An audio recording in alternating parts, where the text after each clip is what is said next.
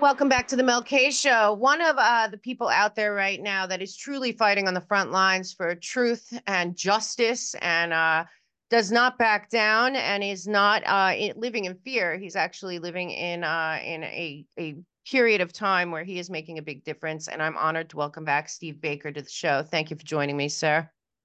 Thanks, Mel. Good to be back. Thank you. Now, uh, first and foremost, if you could tell my audience uh, that might not have seen our last show a little bit about you, and then we'll get into uh, you being on the front lines of a lot of things going on at this moment.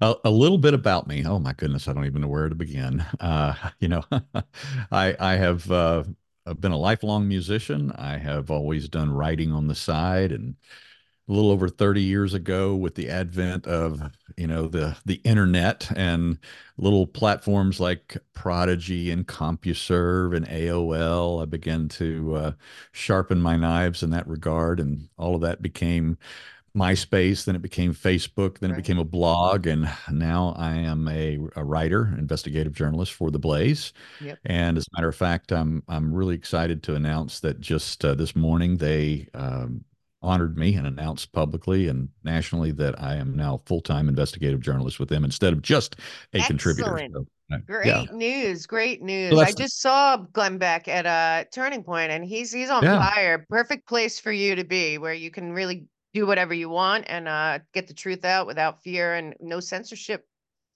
Yeah, well, you know the thing that I love about the Blaze, and I, and, I, and I'm I'm going to be perfectly honest about this. This is this is a story that I've told their producers, uh, my editor in chief, is I, I have been self-employed my entire life. I, I'm uh, I'm I'm one of those guys who I haven't had a W two wage earner job since I was in high school.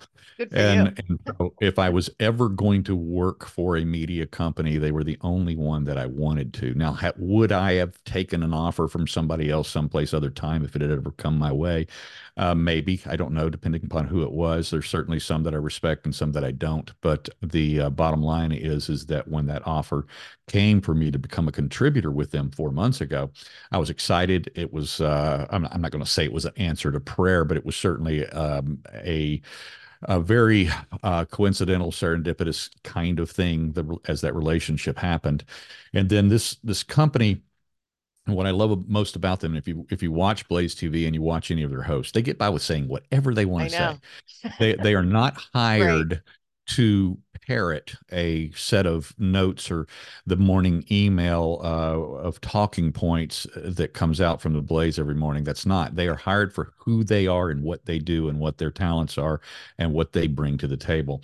And then um, Glenn and Blaze uh, all of that structure. They give them the latitude to go out there and be themselves. And that's why when you see them, you'll see they don't all support the same presidential candidate. They right. don't all, um, they, you know, from a, from a different uh, spiritual Christian religious background, they come from many different backgrounds and many different faiths. Yep. Uh, they talk openly about their own particular um, um, ideas about the way the world should work and their own perspectives. And that's what I love about that company is they are not uh, they, they well they, they don't they don't have a anybody looking over their shoulder. And again they're they're hired for who they are and what they bring to the table. And so i'm really honored and blessed uh, that this has happened. Yeah and i think that that's a perfect place for you. You know when i look at the blaze what i do think is that they care about liberty more than anything else. And uh and you know and really uh, allowing people to be like i said i think uh, your your gift is authenticity there's really in your writing and in who you are. And so to me, I think that is what is encouraged over there because as we know, there are big conglomerates similar to Blaze that that is absolutely not the case. Uh, and they've maintained their integrity over there through uh, all these iterations of this evolving new media, which you are a part of, uh, and yet not a part of, because you don't uh, you don't walk down anyone's path. And and honestly, I've watched you as you have been attacked, and we'll get into some of that um, you really don't waver in what you believe. You're not on a side, as far as I can see, and uh, and that is what we need out there. So uh, let's get into what is happening with you. So um, you were at January 6th. You reported on it a lot. You came on this show to talk about um, some things you found about uh, the officers that had become, uh, you know, January 6th committee celebrities and the Mm-hmm. anomalies and uh, basically uh, lies involved in some of that testimony. And um, you had watched a lot of all the footage, I believe, that was worthwhile uh, or that w- was relevant, I'd say. And um, at that point, you uh, you were talking about it openly, but then something happened. So let's talk a little bit about the journey to where we are and uh, what happened this week. Yeah, uh, on Thursday of last week, my attorney got a phone call while I was sitting actually meeting with uh, congressional leaders and congressional staff members uh, in one of the uh, congressional uh, office buildings there in D.C. I stepped out of the meeting to uh, respond to this request from my attorney. It was seemed rather urgent, and nobody likes to get that kind of uh, message from the attorney. And he informed me that uh, this uh, long two and a half year journey investigation by the FBI Department of Justice into my coverage of January 6th was apparently now going to culminate in an actual arrest and charges being filed, and that I was being asked to self present uh, self surrender this week in my hometown of Raleigh, North Carolina, where I'm sitting right now. And so uh, that was supposed to happen on Tuesday. Uh, immediately, uh, you know, I, I I put out a tweet about it, and you know, I, have been I, have been very open about this since the very beginning. I know, yeah, all. Exactly. And so I put a tweet out, and things just exploded from there. I started getting interview and media requests from all over. Immediately, the blaze went into high gear, and and then um, on Friday, I was still there working in DC. I was actually in the Capitol CCTV viewing room for all this 41,000 hours worth of video. We right. had two other Blaze video anal- analysts that were there with me. And we concluded our day, you know, just uh, before right about five o'clock, and we went to a restaurant to uh, uh, have an early dinner. And I got another call from my attorney, in which he told me he had just received an after-hour call from the FBI case agent who has my has my file, my case, and he informed him that they were postponing uh, my self-surrender until sometime in after Christmas, and that they also had changed the uh, assistant U.S. attorney who had had my case for two years. It had been transferred to another U.S. attorney, and so I, of course, asked again because we can't get an answer from them what the charges could possibly be. Right. And, and would they still won't answer that question? The the FBI agent answered it thusly. He said that he himself did not know what the final decision would be by the DOJ and that he wouldn't know until a magistrate had actually signed off on my warrant. So that's the that's the extent of what we know. You know, all, all I knew is that I was at least getting a, a reprieve until after Christmas. And then uh, two days ago, another one of my attorneys, that's now in my growing team of attorneys, has um, uh, had the opportunity to speak with the new AUSA uh, that has my file. And he was able to ask him the same questions. And he said that he would not reveal what my charges would be because he knew that I would go public with it instantly. And of course, they know wow. I will.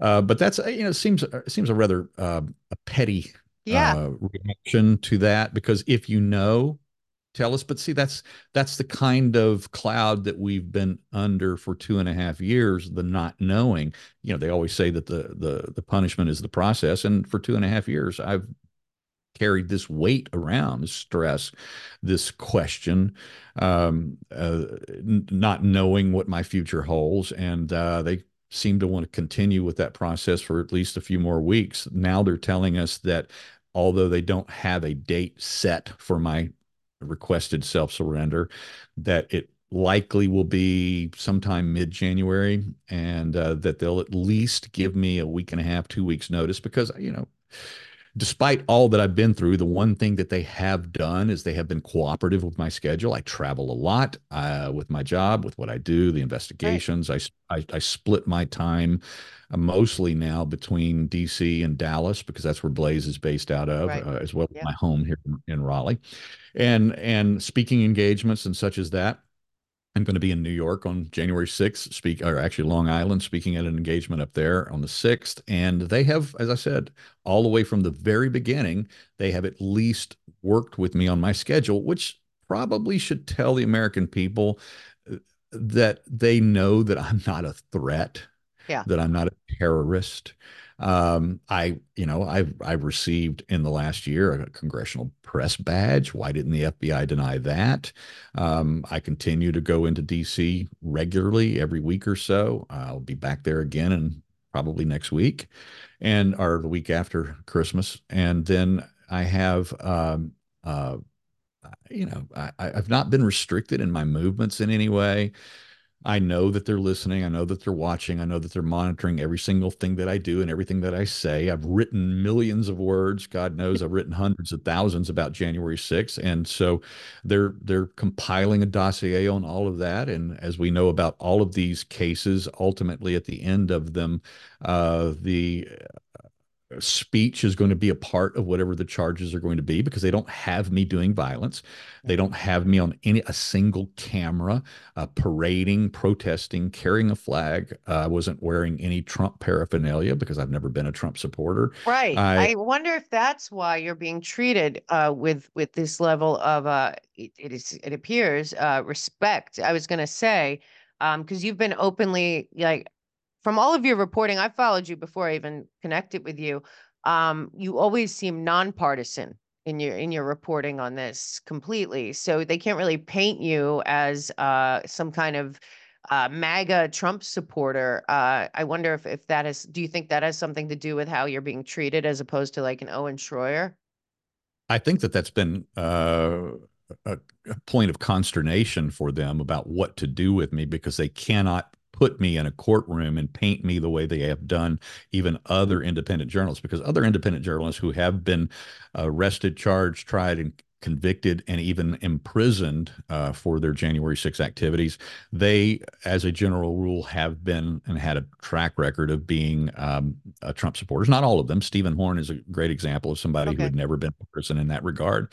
Uh, on the other hand, uh, J.D. Rivera out of Pensacola, he spent, uh, you know, he was he was sentenced to eight months in prison, but he had been an activist for Trump, even though he behaved himself as a journalist that day. He didn't do anything untoward. He didn't do anything different than what I did other than just go through the building with he had you know brought all of his professional gear he was being contracted by a a um, uh, television station out right. of Mobile, and and yet uh, he he was so you know uh, appalled at this. He decided to stand on the fact that he was being uh, selectively prosecuted, whereas other independent journalists and even mainstream journalists, some 60 odd of those who went through broken windows, went through doors, uh, came in from the outside, entered restricted space themselves, and were not being charged, were not being um, uh, arrested for this, and he was. That he decided to go to trial with that, and the net result is is they punished him. He could have taken a plea deal on a single misdemeanor. He was only charged with misdemeanors. He wasn't violent. He didn't d- damage any um, property. He didn't obstruct Congress. He didn't do any of those things.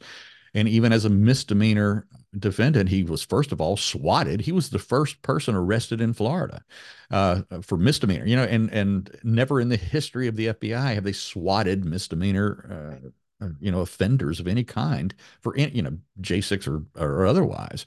And so, uh, the fact that he didn't take the plea deal, they've made an example out of him and they sentenced him to eight months in prison. Fortunately, he's already served his time. I think he did about seven months and now he's out. Yeah. I mean, it, it's, but you know, it's truly devastating at this point because so much evidence has come out. Your evidence alone. Do you think, uh, and and you can tell my audience a little bit about it. Do you think that what you uncovered uh, when you were looking at the video about the officers um, and their testimony being false to the January 6th committee and otherwise, and in trials, do you think that this triggered the arrest? Do you think that they had been waiting for something? Uh, what? Because I, I, want I want my audience to know that you found um, when you went through the footage, uh, you were able to prove that some of the testimony by the officers that were on um, the January 6th committee and had testified against people was false. Uh, and do you believe that that might have triggered this, or do you think that they were all already in the works? Well, we know that it's been in the works for two and a half years because I did my first FBI interview in, uh, well, they contacted me at first, rather in July of 21. I actually uh, sat for an interview, two hour interview with two agents in October of 21. And then in November of 21 was when my attorney received an email from a then uh, uh Assistant U.S. Attorney Anita Eve, who had my case then, uh, that saying that I was going to be charged within the week. Now that was that was would wow. have been would have been Thanksgiving week two years ago. And then after that, they went silent for 20 months. We didn't hear from them at all. And uh, then 20 months later, August of this year, my attorney calls me back again and says, I have a service of process notice for you. We need to go pick it up. So he went over to the FBI field office here. He picked up the uh, subpoena as a grand jury subpoena for all of my January 6th videos. And we were then obviously aware as a result of that that they had uh, still had an open investigation into me. And we were able to learn directly from the FBI agent that, in fact, that was the case. And then we didn't hear from them again for another four months until last last Thursday. So it's been an ongoing process. Whether they're just finally getting to me or not, that's one way to speculate about it. The timing is certainly curious with the things that I had been revealing. There's been a succession of reveals that uh, have come out as a result of my investigations, specifically into the Capitol Police behavior, not only at the in you know their testimonies before Congress uh, in various trials, uh, as well as we have uh, most recently been able to show and prove cover up within Capitol Police to hide some misbehaviors of these officers. More of that story is coming. We're not going to stop. We have a lot more uh, of this reveal before we get into the next batch of stories that we have been harvesting video uh, to show the American people. Now, how were you chosen to be able to see this footage? Because you're you're one of the few um, journalists that were uh, picked out to be able to go in there and and look at all of what, what footage you wanted to. How did that transpire? I snuck in there one day. almost, it's it, that's that's only a slight um, exaggeration. No, back when, if you remember, when Tucker Carlson was announced that he was given access to the video. Yes. Yes. First of all, we have to put to rest the idea that Tucker or Fox was given 41,000 hours of video. That did not happen. Uh, his producers, his team was given access to a viewing room in one of the congressional buildings there in DC to review this video. And because it's such a daunting process, and because they had not done the work, like, for instance, myself and other uh, right. journalists investigative journalists had done. Uh, their producers called me. I had two uh, long conversations with them. I suggested things that they should be looking at. Uh, they did take one of my uh, suggestions, and then all of a sudden, you know, after two days of reveals, you know, Tucker suddenly stopped talking about January 6th, and then just a few weeks later, he was gone. And so as a result of the work that I had been doing, I had been interacting myself on a particular story with Joe Hanneman at the Epoch Times. And Joe and I actually had been interviewing and developing Lieutenant Tarik Johnson as the first whistleblower to come out. Well, not the first, but one of the whistleblowers to come out of the Capitol Police. Right. And so that behind the scenes work um, uh, and the growing relationship that I had with Joe when he got the opportunity to go into the room for his second time uh, uh, for video analysis, they had an open chair. Uh, he had he himself and one of the, their producers, and he had an open chair, and he invited me to go in with him on the third chair.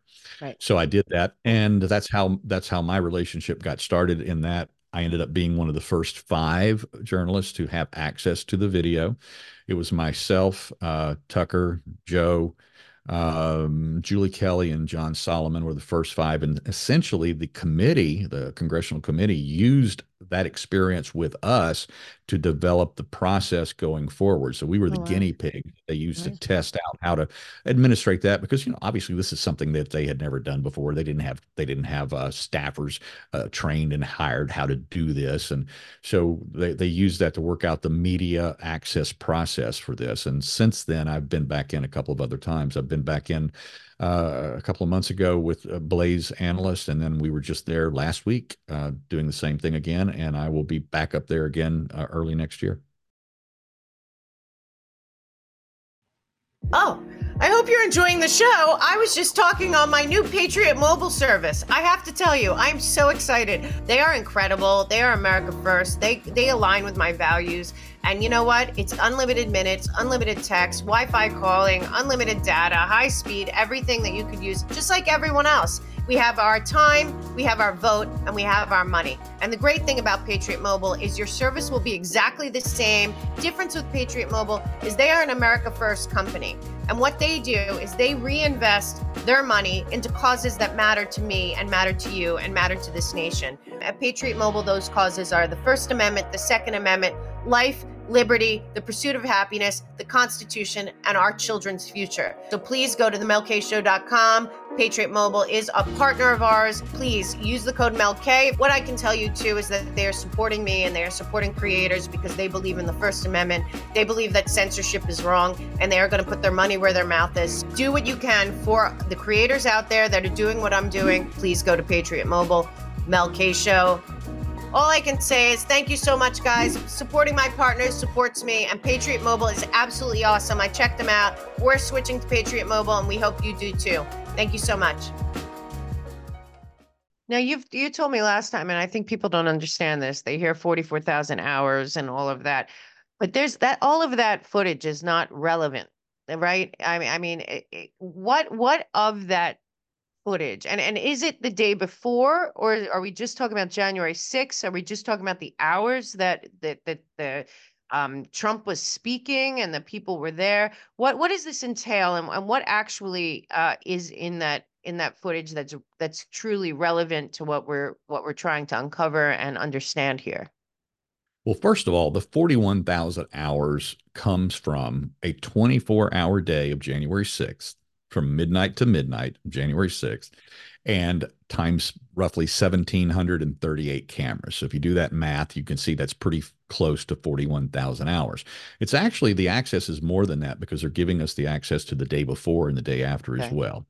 Um, now you asked about relevant hours, and that's where it becomes really tricky. Actually, it's a lot less because you know the the the the meat of what happened that day was obviously when the protesters first started arriving in the morning, and then of course after the, the, protesters were driven off of the Capitol campus later that afternoon and into the early evening. So that's the meat of it. But we have been learning and discovering that we can spread that out and we can start looking earlier and earlier in the day, uh, five o'clock in the morning, and we can start seeing who is arriving, maybe on those quote unquote uh, ghost buses that Representative Higgins talked about.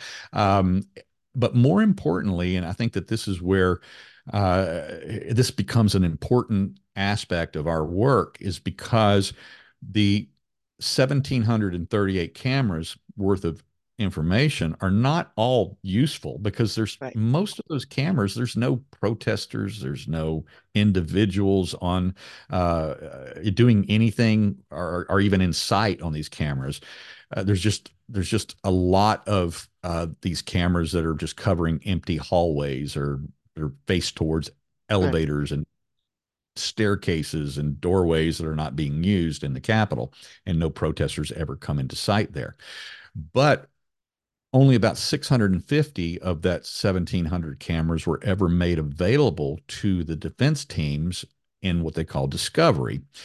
And I had to look beyond those 650 cameras in order to find the kill shot on the story about Special Agent David Lazarus because he was in an area of the Capitol complex where no protesters were. This is where they were evacuating senators out of the building. But unfortunately, for those who were accused and falsely convicted, he testified against them and said that he had been a witness to an event that he could not have been there physically. And in fact, we found him in another building across the street, a quarter of a mile away from the building where from where he claimed that he testified uh, uh, under oath that he had seen the interaction between Officer Harry Dunn and four of the Oath Keepers and claimed that it was a highly contentious, uh, agitated um, um, confrontation, when in fact we also know that that wasn't true. Mm-hmm. But more importantly, he said that he saw it three or four times as he passed through that area in order to rescue some of Nancy Pelosi's staffers out of her offices. Well, I had a hint and a clue from back in the trial over a year ago that he might not be telling the truth. So as soon as I got unrestricted access to this 1700 cameras rather than the 650 that the defense teams had i was able to find out where he really was what he was really doing and that it was absolutely a physical impossibility for him to have witnessed what he claimed to have witnessed in that trial. Yeah, and what's really, uh, you know, we have to see we're dealing with a uh, obviously a Department of Justice and uh, a whole bunch of cases where it does not appear that we are functioning as as intended in the legal system because you would think that because he was relevant in a lot of these uh, people that have already been found guilty or um, went to trial, and you would think that all those cases would be thrown into question now. We don't know uh, what's going to come of that. Um, but we do know that uh, there is a, a, Supreme Court will be looking at one of these uh, charges. I believe it's obstruction of a uh, a official proceeding.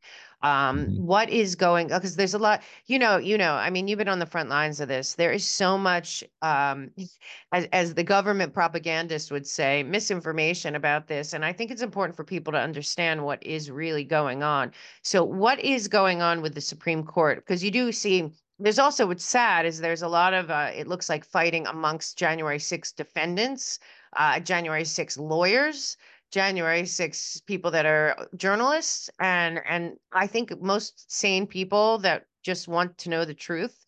Uh, it's hard to figure out what's real. Well, you have opened up two giant cans of worms there, not just one. So I'll, I'll jump on the um, obstruction of official proceeding charge first of all. Uh, this this is a rather, uh, as I say, a novel uh, application of that law. That law was originally a, applied back in the Enron Enron scandal when there were um, documents that were hidden, suppressed, uh, uh, deleted, destroyed, whatever. And and suddenly now they're applying this to the action of individuals that came into the capitol long after the congress had already adjourned and already were evacuated and and and they're applying this obstruction of an official proceeding charge to them as we say in a novel way or a new way and the reason why they're doing this is so that they can they can apply heavier um, penalties to some of these what I call accidental tourists. Now, look, let's be perfectly honest. There were bad people doing bad things. There were people that were very uh, much involved in the breach of not only barricades and uh, police lines. They were battling. They did damage. They hurt people. They hurt cops. They attacked journalists. They broke windows. They busted open, uh, you know, it got through and then opened doors from the inside. But then there was hundreds and hundreds of people then that just walked through accidentally after that uh, unaware that they were doing anything illegal at all. They they they had never themselves attacked a cop. Uh, they had never broken a window, but they walked in with their cell phone cameras, took a couple of selfies, and then the uh, there were there were people early on charged with this 1512 obstruction charge, but they started applying it to more and more of the basic misdemeanor offenders because the left the politicos, the left wing media, the the left wing um, inhabitants of social media were angry that more people were not getting more severe penalties. They were getting off with probation on one charge, you know, for parading or for the, the glorified trespassing charge, that sort of thing. And so they started adding this in in the past year to more of those charges eh, that they had not. So there have been hundreds of people that were arrested and not charged with the 1512. And then this year they started throwing that on. Well, this, I mean, this was just horrific because this is a felony charge that carries up to a 20 year prison sentence. And so the first batch of people that didn't get charged with that, now you have the, this new batch of, of arrestees are being charged with that. So I, I can tell you that from my, you know, sourcing from the people that I talked to, from the attorneys uh, that have been in chambers with some of the judges that some of those judges themselves that have been uh, overseeing and adjudicating these January 6 cases they actually believe now this was told to me before the Supreme Court even took this up, they told me that they believed that these judges are saying that they believe that not only would the Supreme Court take the case, but they believe that the Supreme Court was going to kick it out. And that's going to throw the entire justice system as it relates to January 6th into disarray because there's a lot of people that have already served time on that, a lot of uh, sentencing enhancements that have added years to their sentencings because of that particular charge. Um, and they're going to have to go back and review all of this. And then how do you restore people's lives who have been ruined because of that charge already? Not to mention those who have committed suicide because that was then later added to their charge. So end up, you know, uh, you know, Matthew Perna obviously right. is the name exactly. that comes to mind. Yeah. And and uh, he couldn't he couldn't take it. You know, he thought he was going to do maybe a couple of months in in jail for you know a misdemeanor charge, and then they throw the 15, 12 at him, and he's looking at three to five in prison, and he just psychologically, emotionally could not handle that, and he took his own life.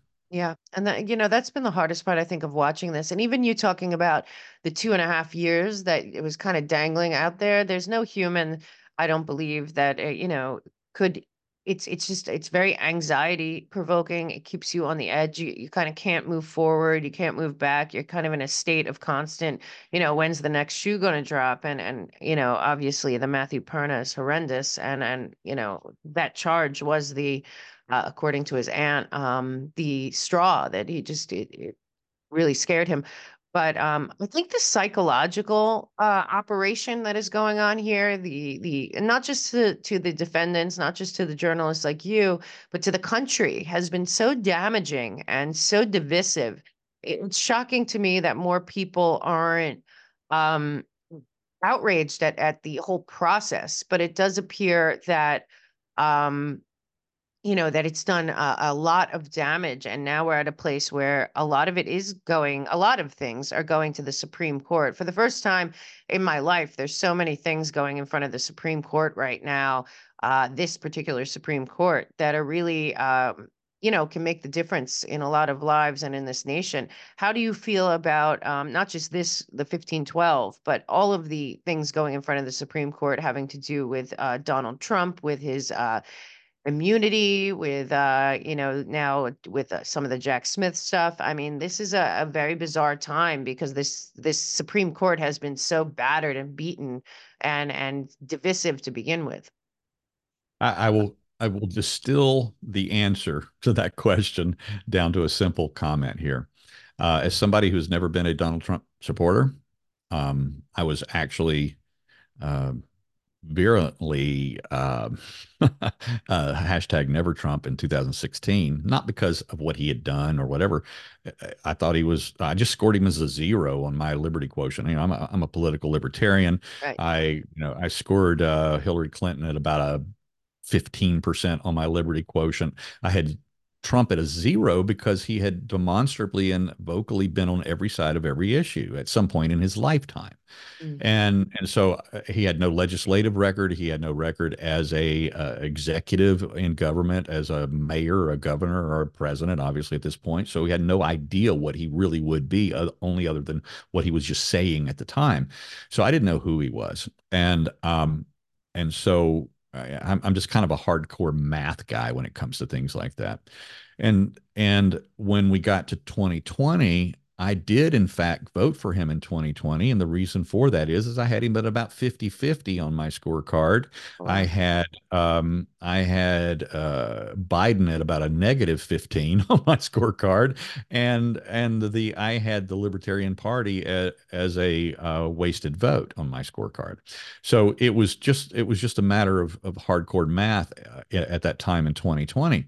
And so I I wiped the slate clean when President Trump was elected, and I began the process instead of hashtag never Trump. I started scoring him in the various articles and commentary that I would write. Uh, and I would score him as uh, hashtag good Trump or hashtag bad Trump. And as I said, at the end of his first term, I had him at about 50 50. He would have probably scored higher than that had he not blown the COVID situation so horribly.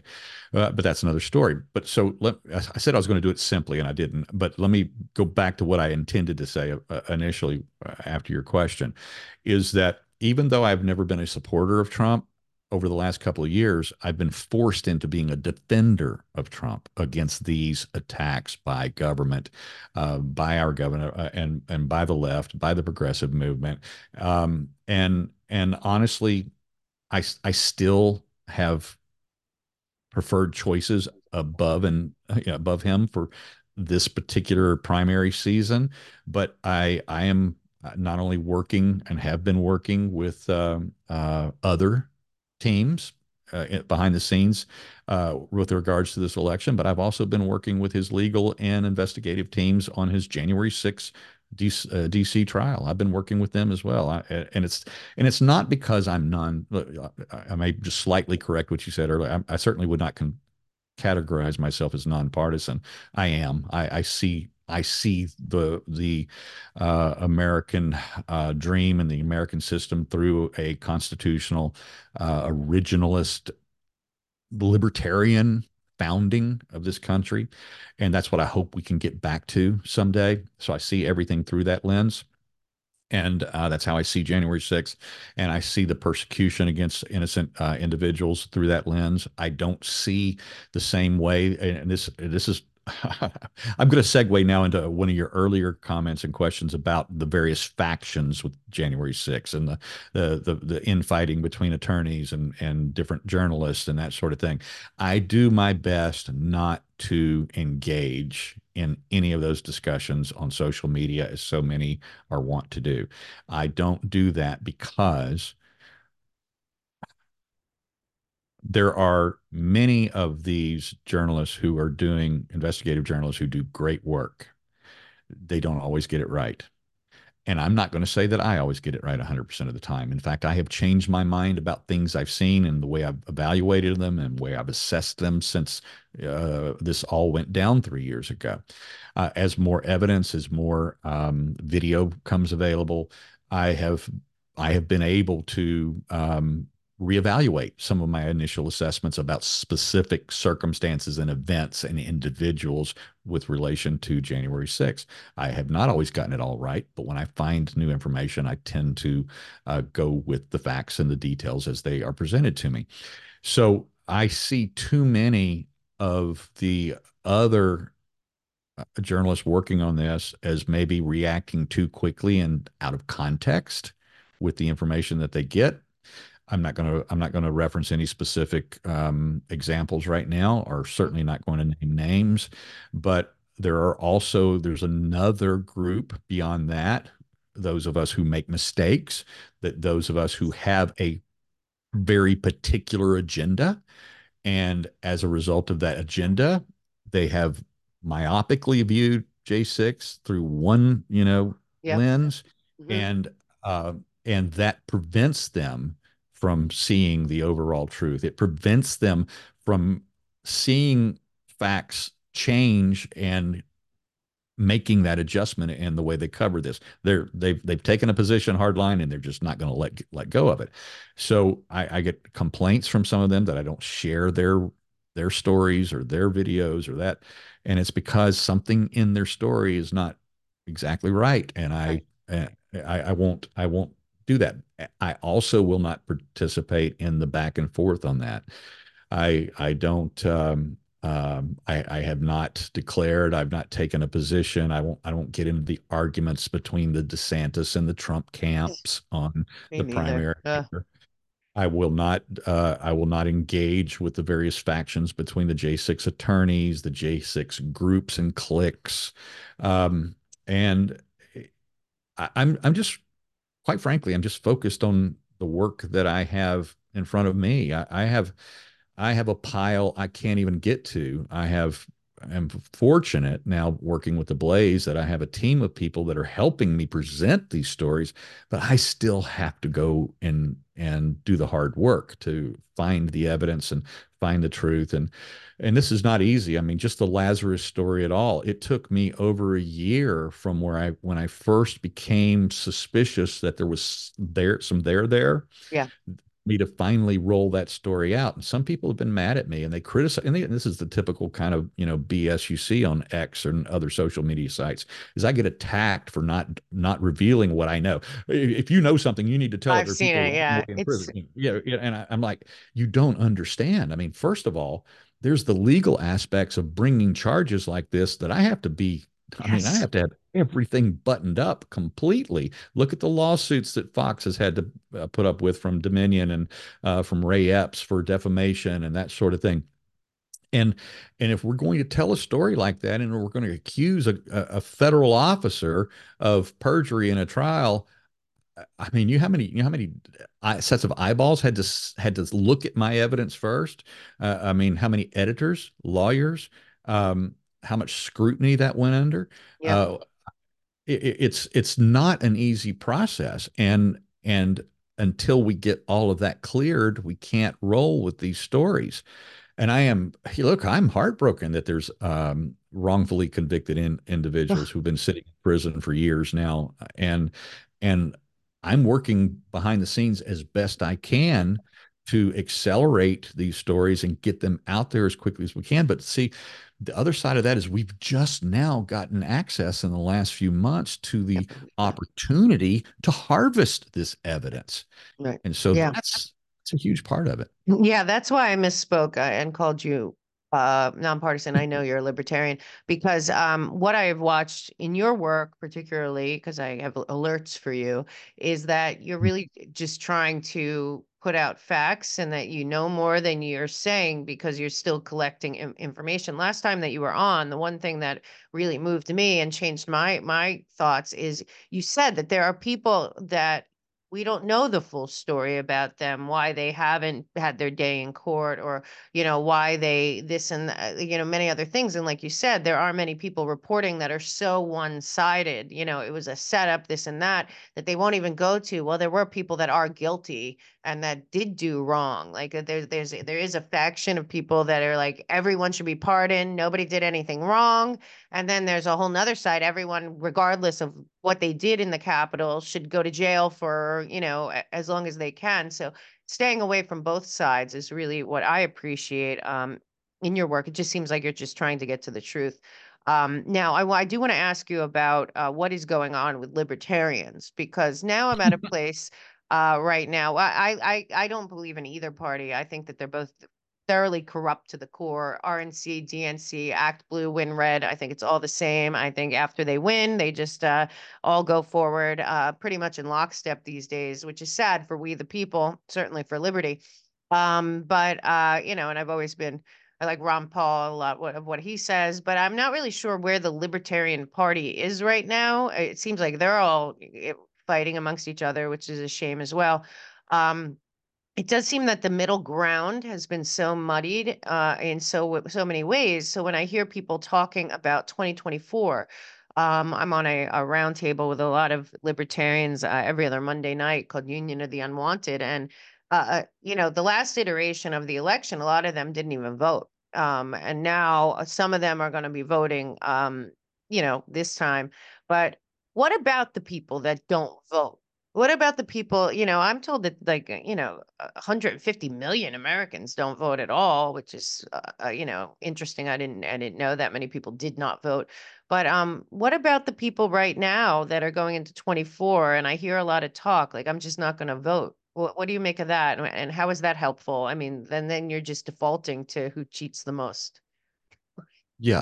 Well, I, I, will start with saying that I am also not a member of the Libertarian Party. I'm a, what we would call a small L libertarian. I've never been a member of the party, although I have my my associations and relations within the party. I've actually spoken to many Libertarian Party groups around the country. I have uh, attended Libertarian Party events, um, meetups, and uh, yeah. political rallies, that sort of thing. It's just, uh, uh, uh it's it's you know they are just as divided and in conflict with one another as the factions within the GOP. Right. Um, yeah, I mean, Libertarian Party probably has it even worse because you either come to libertarianism from a left perspective or a right perspective. And then when you get in the same room together, you find out you don't agree on abortion and right. you're about 50 50 split on that. You're 50 50 split on border issues. You're 50 50 split on police and military.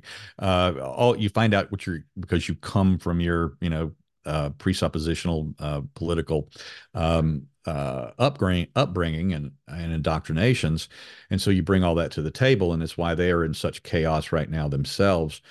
Uh, so I, I, choose not to again engage myself with any of that. I I wish we could just go back and look at the Bill of Rights and yeah. all agree on that. And can we fix that first? Uh, if we can do that, then we might get somewhere.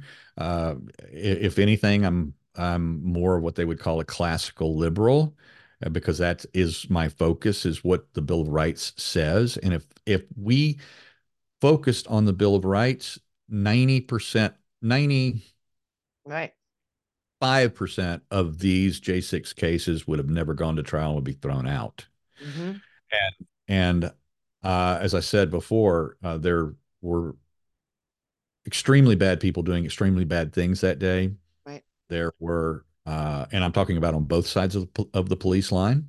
Right. There were illegal actions taken by police that day in terms of their use of force. The, they violated their training with regards to use of less than lethal munitions.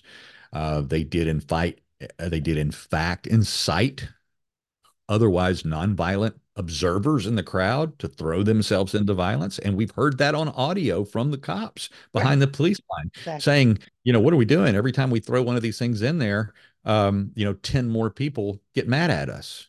Mm-hmm. Well, yeah, if you're going to use them illegally, that's exactly what's going to happen. And and then on the other side, you had very obviously um, trained, paid agitators uh, I have no problem saying that whatsoever. Do I know who paid them yet? No. Um, we do know that Sergeant at Arms of the Senate, Michael Stenger, the late Michael Stenger, in his only Senate testimony said this was an opportunity uh, for us to investigate and learn who those paid agitators were and who they were working for. And it's taken us three years, but we're we're grinding it out, and I hope that we are close. Um, but uh, um, I think I think we're going to have a breakthrough there pretty soon as well. And and when when we do, it's going to change everything, and they're not going to be able to ignore us uh, anymore when we get the kill shot on that uh, yeah. piece of information and the evidence thereof. Right. So there's there's still a lot more work to do with regards to this, and uh, to go back and finish answering your your previous question, I about people not voting. Um, you know, it's certainly one of their constitutional rights. you said, you know, 150 million. Obviously, of that 150 million that don't vote, a lot of them are not 18 yet, or, or a lot of them are not qualified otherwise, or they shouldn't be because of their um, immigrant status and that sort that sort of thing, uh, or because they're dead. or, yeah, exactly. Or, yeah, exactly. Um, yeah, it's just and, you know, it's it's to me. I just think people have lost faith in in all of it and and that's that's really more what I'm talking about are the people that used to vote, but now they no longer feel like it's it's real at all. You know, so so it's it's kind of a bizarre place to be. These aren't people that that I'm talking about. Um, aren't people that never voted. I'm talking about people that now are choosing not to. Right. Well, it, it, it and, and rightfully so, or their disillusionment is um, right. is justified by, eh, but giving up is another thing. Uh, I'm I I still think you have to. That's why I said I'm a hardcore math guy. I yeah. still think you have to eva- evaluate each of those individuals. I evaluate them on their votes, not on what they say. I don't care what they say. I care what they do when they get to Congress. And I will vote based on that. So I have no problem going out and looking at all of the think tanks that rate these guys. You know, there's tons of them out there doing that. The various uh, Liberty scores and voting records, and and these are on the left and the right. right. And I can pull a dozen of them, and I can take an average, and I can see, for instance, that uh, Lindsey Graham votes with the left more than he does with the right. So anybody that calls him a conservative is an idiot. I can see that you know um, former Speaker McCarthy voted with the left 48% of the time. I can see that the current Speaker, Mike Johnson, uh, has voted with the Democrats 28% of the time. That's too high of a number for me. But if I have to choose between Johnson and Pelosi, right. I'll, exactly. I'll I'll choose Johnson. If I have to choose between a Trump and a Biden, even though I don't like Trump in so many ways, I will choose a Trump. If I have to choose between a Jordan and a uh, Jamie Raskin or whatever, I, I, will I will choose the Jordan. But at the end of the day, if I have to, you know, since you, you kind of put me on the spot here earlier about you know the the libertarian aspect, you know, the the the one guy in Congress that is, I, I refer to as my spirit animal is Rand Paul. Yeah, me and, too. Uh, yeah, I mean, I, yeah, you know, it's uh, of all the now has he cast every single vote in his career? Have I agreed with every one of them? No, I haven't. Um, but I have agreed with him 95% of the time. And am I going to kick him to the curb because that 5% out of the hundreds of votes that he's cast that I disagreed with? No, because by way of comparison, what am I going to get in, you know, uh, as an option to a Rand Paul or a Thomas Massie or uh, some of these guys? that are actually hold, trying doing their best to hold the line and you can go look at their voting records and see that they are scoring properly as re, as it relates to the bill of rights and to the constitution yeah, I feel that way too. I, I, think the Constitution and the Bill of Rights, and and quite honestly, for a libertarian to find out that uh, 23 million people work for the federal government is disturbing. Uh, we have a problem. We have a lot to fix, uh, uh, but we do have a map, like you said. If we would just go back to the Bill of Rights, a lot of things would be, uh, you know, able to be remedied. Um, Steve Baker, uh, thank you so much for being here. Can you tell everyone where to follow you? And now, uh, I guess regularly at Blaze. Congratulations on that. That is awesome. so please tell my audience how to keep up with you and what is happening. Yeah, all of my social media is under one simple handle. It's TPC for USA. It's TPC, the number four USA. That's Twitter, that's Facebook, as well as my locals community. That's where my right. blog is, and that's where I that's where I reveal things that I don't even talk about on the Blaze. Uh, and now, you know, now that I'm officially going to be an employee of the Blaze effective the first of the year. Even some of that aspect may change a little bit. I, I don't know what the well, I'll, I'll, wait and see what the contract looks like.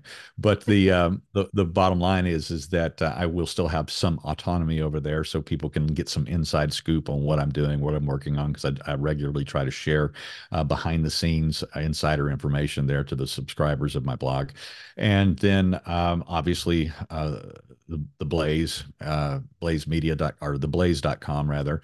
And that's where my bigger stories and where the video releases happen. And, and we've got some really, really big stories coming that are in I the pipeline right Well, God bless you, sir. And uh, I am praying for you. I'm sure everyone that's watching this is. Uh, you are the, I, I, think, a great example of somebody that is truly uh, for the truth and uh, really wants to see justice wherever that lies. So thank you so much, Steve Baker. Have a great holiday.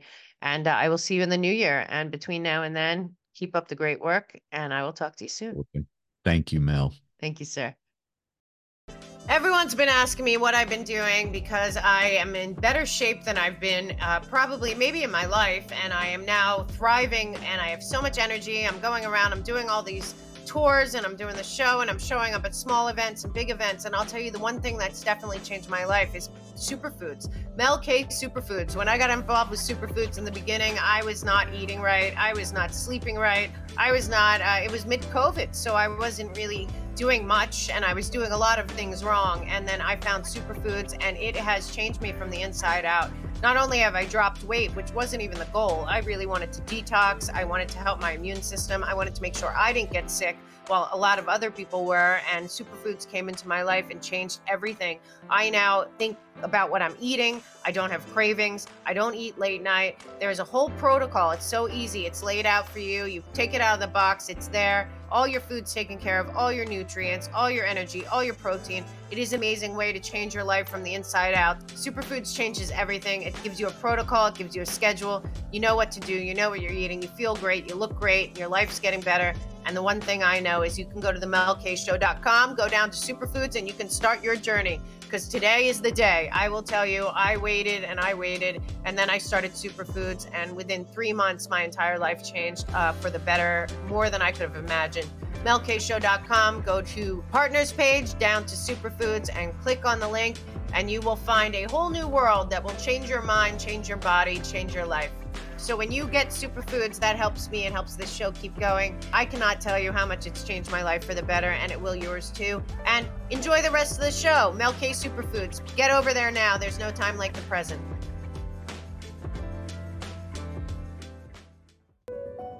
The narrative is falling apart, but as it does, there's so much of this fraudulent disinformation, misinformation, censorship coming from the globalists. And what we need to do is be focused on the facts, cut through everything, be discerning, and get it first and foremost out there to everyone. It is important that you know what is going on. Censorship is getting nuts. You guys know it. There's accounts all over the place that are fake, that are not me. I know you guys send me emails and I really appreciate it.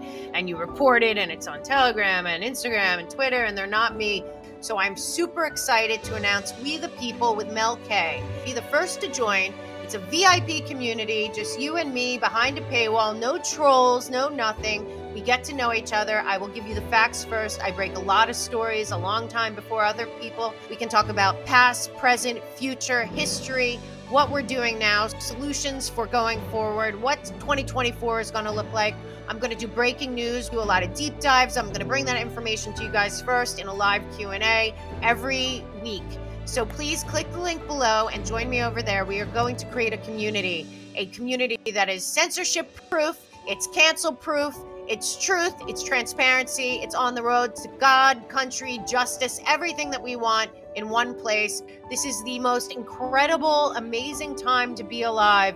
As hard as it seems and as difficult as the battle has been for you guys and definitely for me, all I know is that we all are part of the solution. We are all involved and invested and you guys have the passion that I have. So let's join together on live Q&As once a week with me, Mel K, we, the people of the United States, taking back this nation. This is so exciting, guys. I've been dying to do this, and we finally got the technology right.